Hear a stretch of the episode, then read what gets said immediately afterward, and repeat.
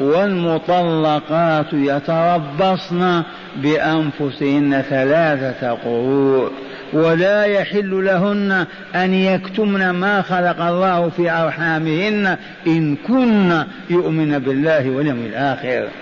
وبعولتهن أحق بردهن في ذلك إن أرادوا إصلاحا. ولهن مثل الذي عليهن بالمعروف وللرجال عليهن درجة. والله عزيز حكيم. كلام من هذا؟ من يقوى من يقدر على أن يقول هذا؟ هذا كلام الله رب العالمين. لو تجتمع البشرية كلها على أن تقول هذه الجمل أو والله ما عرفتها. ولا وصلت إليها. آمنا بالله. هذا هو القرآن الكريم. اسمع والمطلقات صيغة خبرية ومعناها الإنشاء. والمطلقات جمع مطلقة. كانت مربوطة بعهد وميثاق بعقد وانطلقت من طلقها؟ طلقت نفسها لا. مطلقة. طلقها الفحل الزوج أو طلقها القاضي. إذا الزوج غاب أو حرمها حقوقه وآذاها القاضي يطلقها. يتربصن التربص الانتظار كم شهرا؟ قال ثلاثة قروء وهنا خذها أنت وحافظ عليها. وجل السامعين لا إخالهم يأخذونها حتى الحاضرين أمامي. عرفنا من الدرس السابق معنى القرء. القرء مأخوذ من القرء الذي هو التجمع.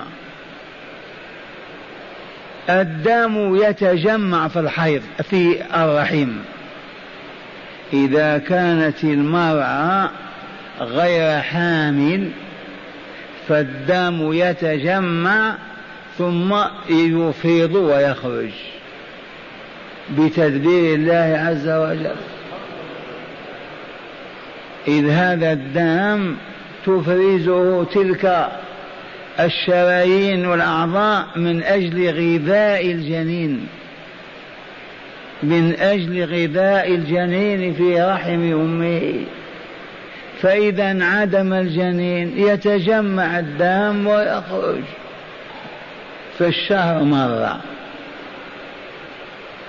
هذا لفظ القرء. اختلف العلماء في حقيقته. هل هو الطهر أو الحيض؟ مالك رحمه الله ومن تابعه يرون أن الأقرى هي الأطهار. وغير مالك كأحمد وغيره يرون أنها الحيض الحيض. انتبهتم؟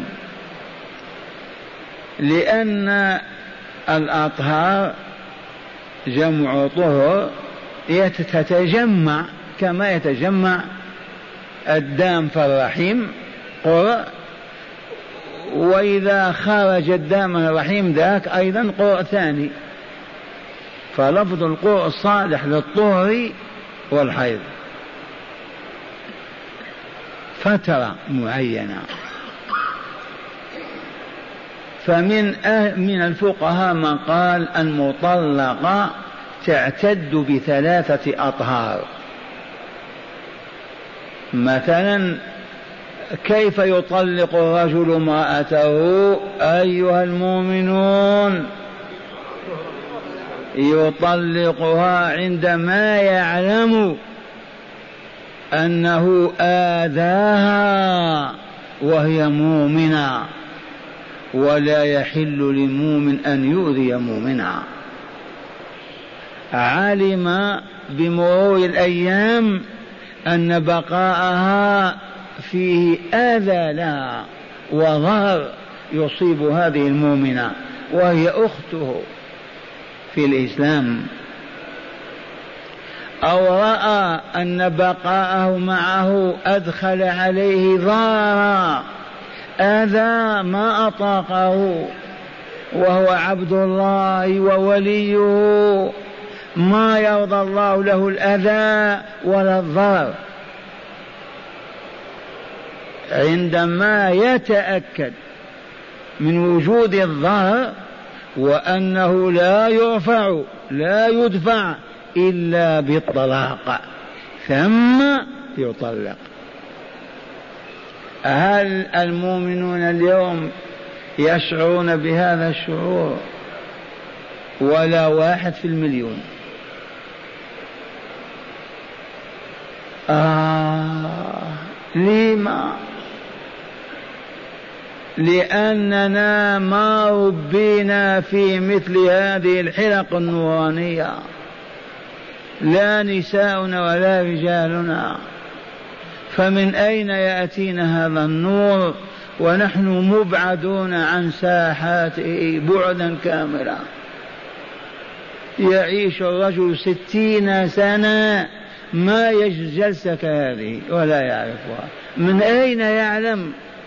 أيوحى إليه؟ لا والله. ختمت النبوات بنبوة رسول الله صلى الله عليه وسلم. مرة ثانية هل في الإمكان أن تعملوا إن شاء الله؟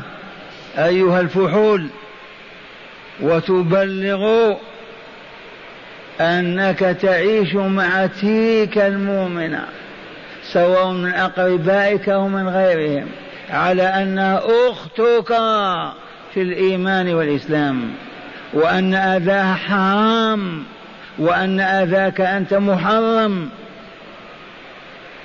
والرسول يقول لا ضرر ولا ضرار تعيش معها إذا شاهدت منها الأذى أصابك لحقك أضر بك أضاع حياتك. اصبر وعظها علمها خوفها بين لها إذا وجدتها لا تدفع ضرها عنك. أنت عبد الله ووليه ما يحملك مولاك على أن تبقى محروما في أذى وضرر؟ أبدا. إذا تريد أن تطلقها. انتظرها حتى تحيض. حاضت. انتهت الحيضة. اغتسلت. أخذت تصلي وتصوم. إي نعم. قبل أن تطأها قبل أن تجامعها أشهد اثنين. وأتي بهما إلى المنزل. أشهدكما أني طلقت فلانا. هذه الطلقة. تبقى في بيتها لا تخرجها.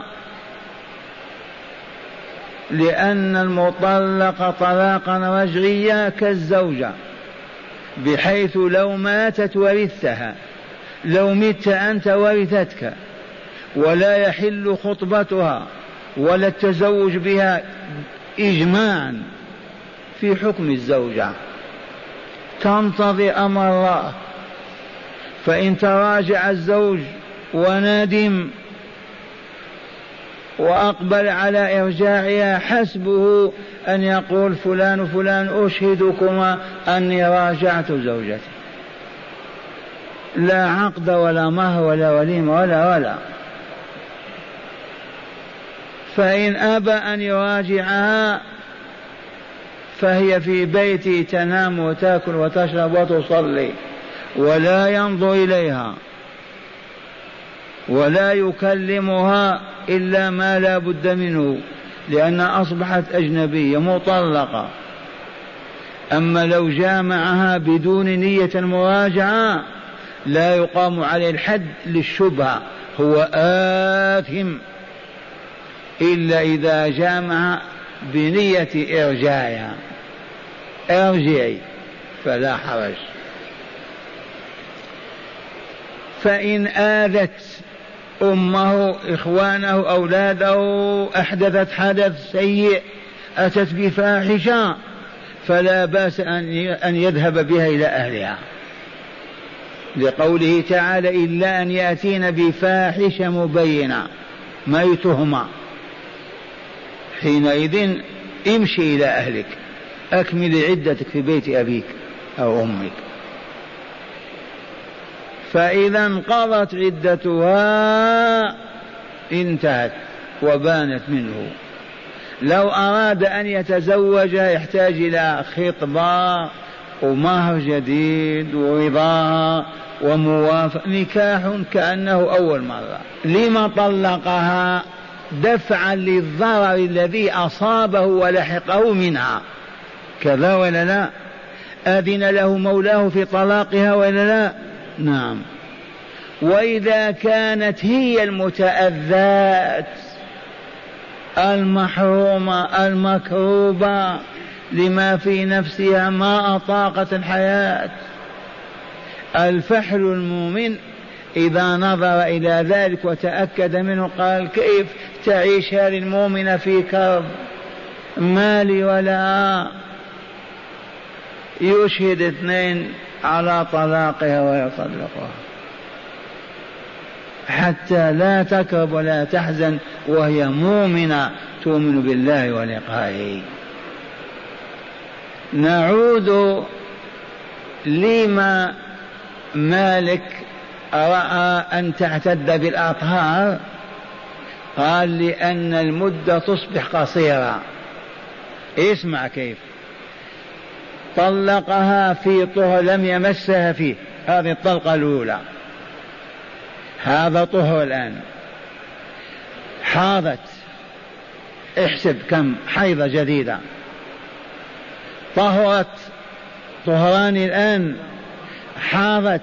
هذه الحيضة الثانية. طهرت حل لها انتهت. طلقها. ثلاث أطهار. الحيض تصبح أربعة. لاحظ. إذا قلنا يطلقها بالحيض إذا أكملت ثلاث حيض طلقها أولا يطلقها في طهر. حيضتها انتهت غير محسوبة الأولى. بعد الطهر تحيض حيضة ولا لا؟ ويأتي طهر ثاني فتحيض حيضة ثانية ولا؟ يأتي طهر ثالث وتحيض حيضة ثالثة ويطلقها. هذه المدة أطول وإلا لا والذي فتح الله به علينا أنه لا فرق بين ما رآه مالك ولا الشافعي ولا أحمد.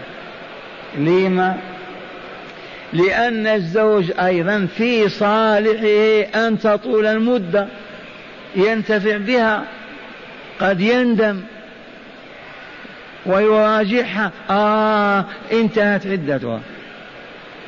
فطول المدة أيضا في صالح الزوج. غير مالك رأى أنها في صالح الزوجة حتى تتزوج.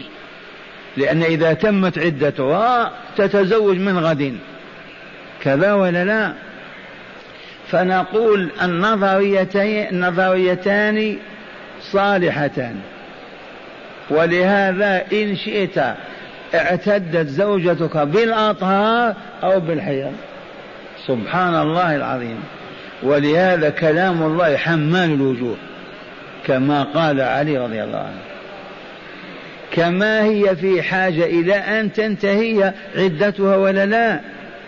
إذا طلقها بالأطهار أخف لها. والزوج قد يكون من صالحه أن تعتد بالحيض فتطول المدة فلعله يندم ويراجعها. فلهذا نقول الحمد لله. ما في خلاف. إذا اسمعوا الآية والمطلقات يتربصن بأنفسهن ثلاثة قروء. ثلاثة حيض ثلاث أطهار الكل صالح. ولا يحل لهن أن يكتمن ما خلق الله في أرحامهن.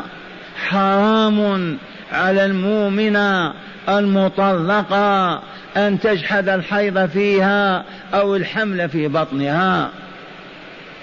ولا يكتمن ولا يحل لهن أن يكتمن أن يجحدن ما خلق الله في أرحامهن. قد تكتم الحيض ولا لا؟ تقول حصت أربع مرات أنت مالك؟ كيف أنا أريد أن أراجعها قالت انتهت العدة. حصت ثلاث مرات. حتى تتخلص منه ما تعطيه فرصة. جائز أن تكتم هذا ولا لا؟ أو ما حاضت تبهتم. وأراد أن يراجعها وتقول نعم حضت أربع حيضات أو ثلاثة.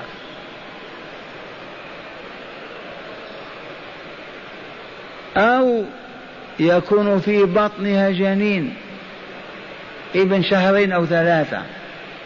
فتطلق فتجحده وتقول ما عندها حمل هي. اعتدت اعتدت بالحيض. ما فيها ما فيها حمل. وتتزوج وتنسب الولد إلى غير أبيه. قد تكون مع اتفاق مع رجل فاسق. فقوله تعالى ولا يكتمن ما خلق الله في أرحامنا من الحيض والحمل حرام أن تكتم عدد الحيضات أو تكتم الحمل وهو في بطنها. واللطيفة هي في قوله إن كنا يؤمن بالله واليوم الآخر لأن هذا غيب لا يعلمه إلا الله. تستطيع أن تقول أنا حدث أربع مرات. من يعرف؟ طبيب ما له شأن في هذا. تقول ما عندي حمل. من يدري؟ لكن الله تعالى يدري. فمن كانت تؤمن بالله واليوم الآخر لا تكتم وتجحد هذا الحق لصالحها وهواها. موعظة ربانية هذه. إن كن يؤمن بالله واليوم الآخر. عرفتم معنى قوله تعالى ولا يحل لهن أي للمطلقات أن يكتمن أي يجحدن ما في بطونهن. إما من الحيض تدعي أنها حاضت ثلاثة أو تدعي ما حاضت أو من حمل في بطنها شعرت به وتريد أن تنقله إلى زوج آخر. والعياذ بالله. وقوله تعالى وبعولتهن أحق بردهن في ذلك بقيد إن أرادوا إصلاحا. الله أكبر. وأزواجهن البعول جمع بعل كالطفل والطفولة. أزواجهن أحق بردهن وإرجاعهن في العدة وبعولتهن أحق بردهن في ذلك أي في تلك في ذلك الزمن زمن الأقراء كلمة أحق معنى هذا أن لها هي حق أيضا لكن هو حق أعظم. نعم. إذا كانت مظلومة أساء إليها ودمرها وأشقاها في حياتها تريد أن لا ترجع إليه وإلا لا وتطالب بعدم الرجعة. لأن لها حق لكن حقه هو مقدم على حقها. وبعولتهن أحق. أحق بماذا؟ وبعول أحق بردهن في ذلك الانتظار الأقراء أو الأطهار. والقيد العجيب إن أرادوا إصلاحها إن أرادوا إصلاحها أما تريد أن تردها فقط لتعذبها حرام هذا. أو تريد هي أن ترجع إليك أيضا لتكيد لك وتمكر بك. حرام هذا. لا بد عند الرجعة أن يكون الزوج يريد الخير وهي تريد الخير أيضا لها ولزوجها. لا إله إلا الله. وبعولتهن أحق بردهن في ذلك إن أرادوا إصلاحا. أما إن أرادوا الأذى والضرر لبعضهم البعض فلا يحل. لا ترجع إليه ولا ترد إليه. ثم قال تعالى ولهن مثل الذي عليهن بالمعروف. أي للزوج على زوجته حق بالمعروف وللزوجة على زوجها حق بالمعروف. من أبرز ذلك أنت تحب زوجتك أن تتزين لك ولا لا؟ هي أيضا تحب أن تتزين لها فتزين أنت لها. لا أنت تكون أشعث أغبر مهول وتريد أن تكون هي كالحور العين فأن تغتسل وتنظف وتطيب. والبس ثوب نظيف ريحته طيبة كما تحب هي أن تفعل كذلك. ولهن مثل الذي عليهن بالمعروف. تحب أن تقول لك يا سيد كيف أصبحت؟ قل لها يا أمة الله يا سيدة كيف أصبحت؟ تريد ماذا؟ أن توقظك للصلاة أو أيقظها هي أيضا للصلاة. المعروف الذي تحبه منها أعطها مثله أنت أيضا. وإلا لا العدالة. ولهن مثل الذي عليهن بالمعروف. المعروف ضد المنكر. ما أذن الله فيه وأباحه من الخير هو المعروف. وأخيرا تختم الآية بقوله تعالى وللرجال عليهن درجة. آه المساواة الذي يطالب بالمساواة بين المرأة والرجل كافر. لم يبق له حظ في الإسلام. كيف؟ الله يقول وللرجال عليهن درجة سامية وعالية. أليس هو الذي يحميها؟ أليس الذي هو يكسوها؟ أليس الذي يداويها؟ أليس الذي يطعمها ويسقيها؟ وهي ماذا قدمت؟ ارتفعت درجته والا لا؟ أليس هو الذي يجاهد وهي في البيت. أليس الذي يحضر الجماعة والجماعات وهي في بيتها؟ أليس أليس؟ درجه ظاهرة كالشمس. وفي نفس الخلق والخلق أيضا خلق الرجل الفحل أقوى واقدر من خلق المرأة. لعلي واهم. قل ما أشيل قنطار على رأسك. أو على كتفيك تتحطم في الأرض. والفحل يشيل القنطار. قل امشي خمسين كيلو على رجليك. تعجز في الطريق. والفحل يمشي مئة كيلو. في الذات. فالذي يقول المساواة ديوث. يهودي أو نصراني. سبحان الله. قرأنا سورة التحريم من الجائز من الطفولة. سبعين سنة وزيادة. ونحن نسمع قول الله عز وجل ضرب الله مثلا للذين كفروا امرأة نوح وامرأة لوط كانتا تحت عبدين من عبادنا صالحين فخانتاهما الآية. ما فكرنا ولا وقع في نفوسنا شيء.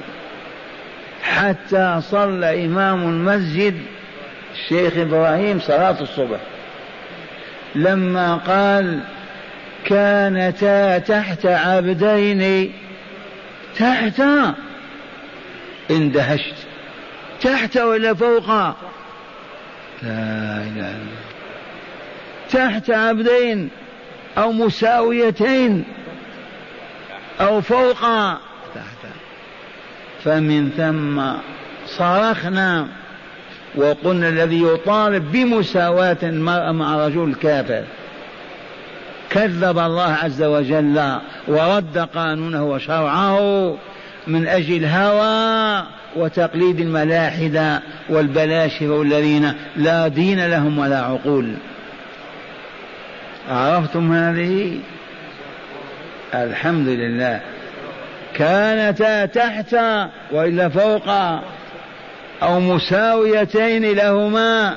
لا تحت عبدين من عبادنا الصالحين وللرجال عليهن درجة سامية.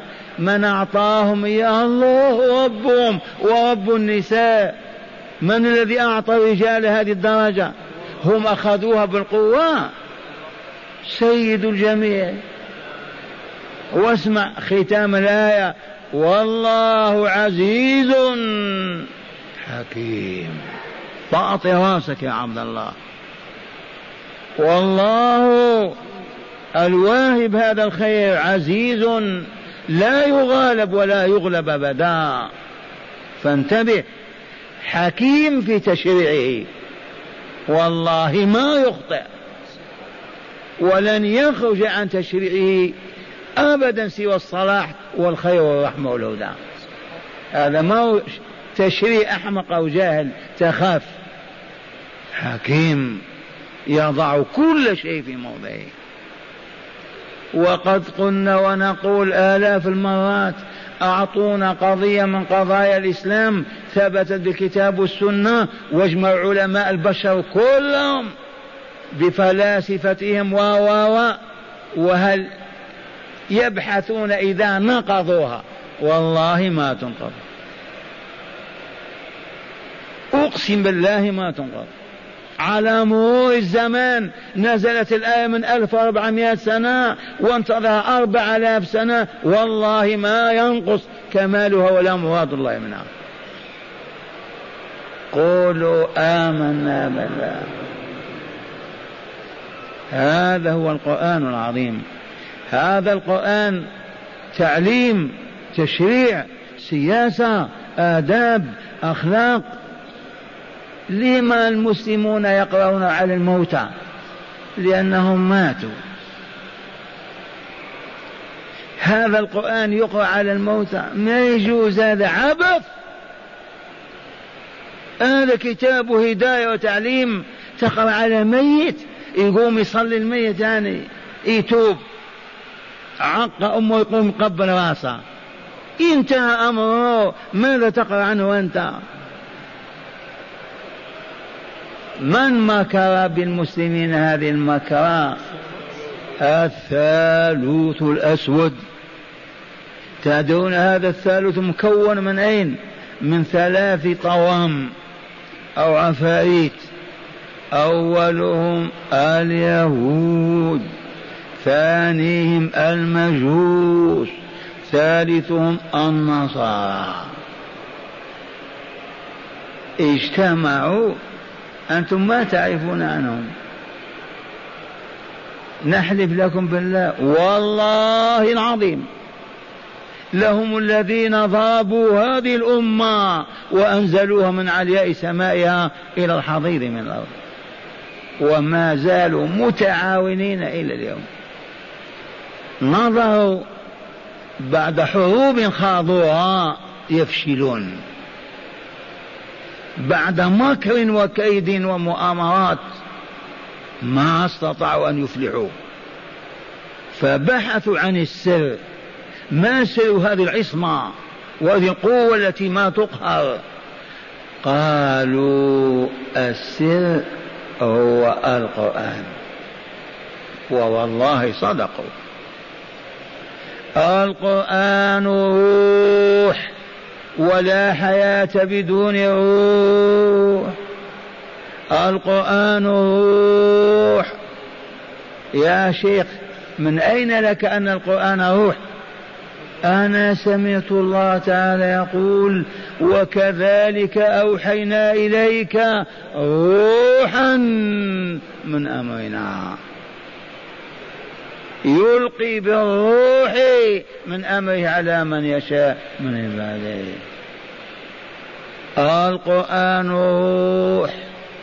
كانت هذه الأمة في في ديار هذه ميتة. فأحياها الله بالقرآن. فعزت وكملت وسادت وطهرت. اذا هيا نسلب القرآن منها. لتموت. عملوا مؤتمرات سرية على إسقاط كلمة قل فقط. ما استطاع. القرآن يحفظه النساء والرجال في البادية والحاضرة. كيف نسقط منه كلمة؟ عاجزوا إذا قالوا نحتال عليهم ونبعد القرآن من بينهم ونحول إلى الموتى. ونجحوا من أندونيسيا إلى موريتانيا قبل هذه الإفاقة الجديدة من خمسين ستين سنة إذا مررت بزقاق زنقة شارع ضيق وسمعت القرآن يقرأ اعلم أن ميت هناك. على طول الخط. حتى إن نقابة في بلد إسلامي هذه النقابة مخصصة بهذه. قالوا يا سيد توفي الوالد اليوم وإلى الوالدة. نريد عشرة من طلبة القرآن. يقول من فئة مئة ليرة وإلا خمسين. إذا كان فقير فئة خمسين. غني. وأبعدت هذه الأمة عن القرآن بعدا كاملا. لا يدرس ولا يجتمع عليه ولا ولا. وحولوا إلى الموتى في المقابر وفي البيوت. ثباتم قبل هذه الدولة المباركة في الروضة. ثبات يجتمع القراء ثبنا ختمة على سيد فلان. ألف ريال الواحد. وأزيدكم وإلا لا قالوا القرآن تفسيره صوابه خطأ وخطأه كفر. فألجم العلماء ما أصبح من يقول قال الله. إياك أن تقول قال الله. القرآن فيه الناسخ المنسوخ وفيه وفيه وفيه الخاص والعام. لا تتكلم. فألجموا العالم الإسلامي بحيث لا يقول رجل مستشهد بأمر أو نهي قال الله أبدا. ومن أراد أن يقف على هذه أصحاب الفقه المالكي حاشية الحطاب على خليل يجدها. صوابه خطأ. إن فسرت القرآن وأصبت أنت مخطئ. وإن أخطأت كفرت. إذا من يقول قال الله؟ من يقدم على هذا؟ وأخيرا البرهنة. نجحوا نعم. ما الدليل؟ أما استعمرتنا هولندا في أندونيسيا مئة مليون. أما استعمرت ممالك الهند العظيمة الطويلة بريطانيا. الشرق الأوسط شمال أفريقيا ما استعمرتها بريطانيا وفرنسا وإيطاليا. و كيف تم هذا؟ بعد ما قتلونا. سلبوا الروح نزلنا إنا لله وإنا إليه راجعون. هل من إفاقة هل من إفاقة ما زلنا. من منكم لما فرغ من العمل مع إخوانه في المصنع في الدائرة وتوضأوا وأرادوا أن يصلوا يقول لأخيه أسمعني شيئا من القرآن. لا أحد. أو يجلس في المسجد ينتظر الصلاة يأمر به مؤمن يقول أنت تحسن القرآن؟ قال نعم. من فضلك اقرأ علي شيء من القرآن. نسمع نبكي ولا أحد. ما زالت تلك الصفعة قائمة. كل ما في الأمر أصبح يوجد من يفسر القرآن. لا أقل ولا أكثر. يقول قال الله قال الرسول أعيد تلاوة الآية ننتقل إلى غيرها وإلا لا اسمع. والمطلقات يتربصن بأنفسهن ثلاثة قروء قلها أطهار وإلا حيض؟ كل صالح بإذن الله. ولا يحل لهن أن يكتمن ما خلق الله في أرحامهن من حيض أو ولد. إذا الخالق هو الله الرحيم غير الله. في من يخلق الجنين غير الله. إن كنا يؤمن بالله واليوم الآخر. الذي لا يؤمن بالله ولقائه شر الخليقة لا أن تأمن إلى صل أو ثعبان وتتوسده وقد تسلم منه لا ينهشك. وإن أنت نمت إلى رجل لا يؤمن بالله ولقائه لا تسلم منه. إذا احتاج إلى دمك يمتصه إلى عينك يبقى أما إلى نزع ساعتك من يدك لا تسأل أو نقودك من جيبك. الذي لا يؤمن بالله ولقائه هبط. أصبح شر الخليقة. وإن كان أبيض ما كان.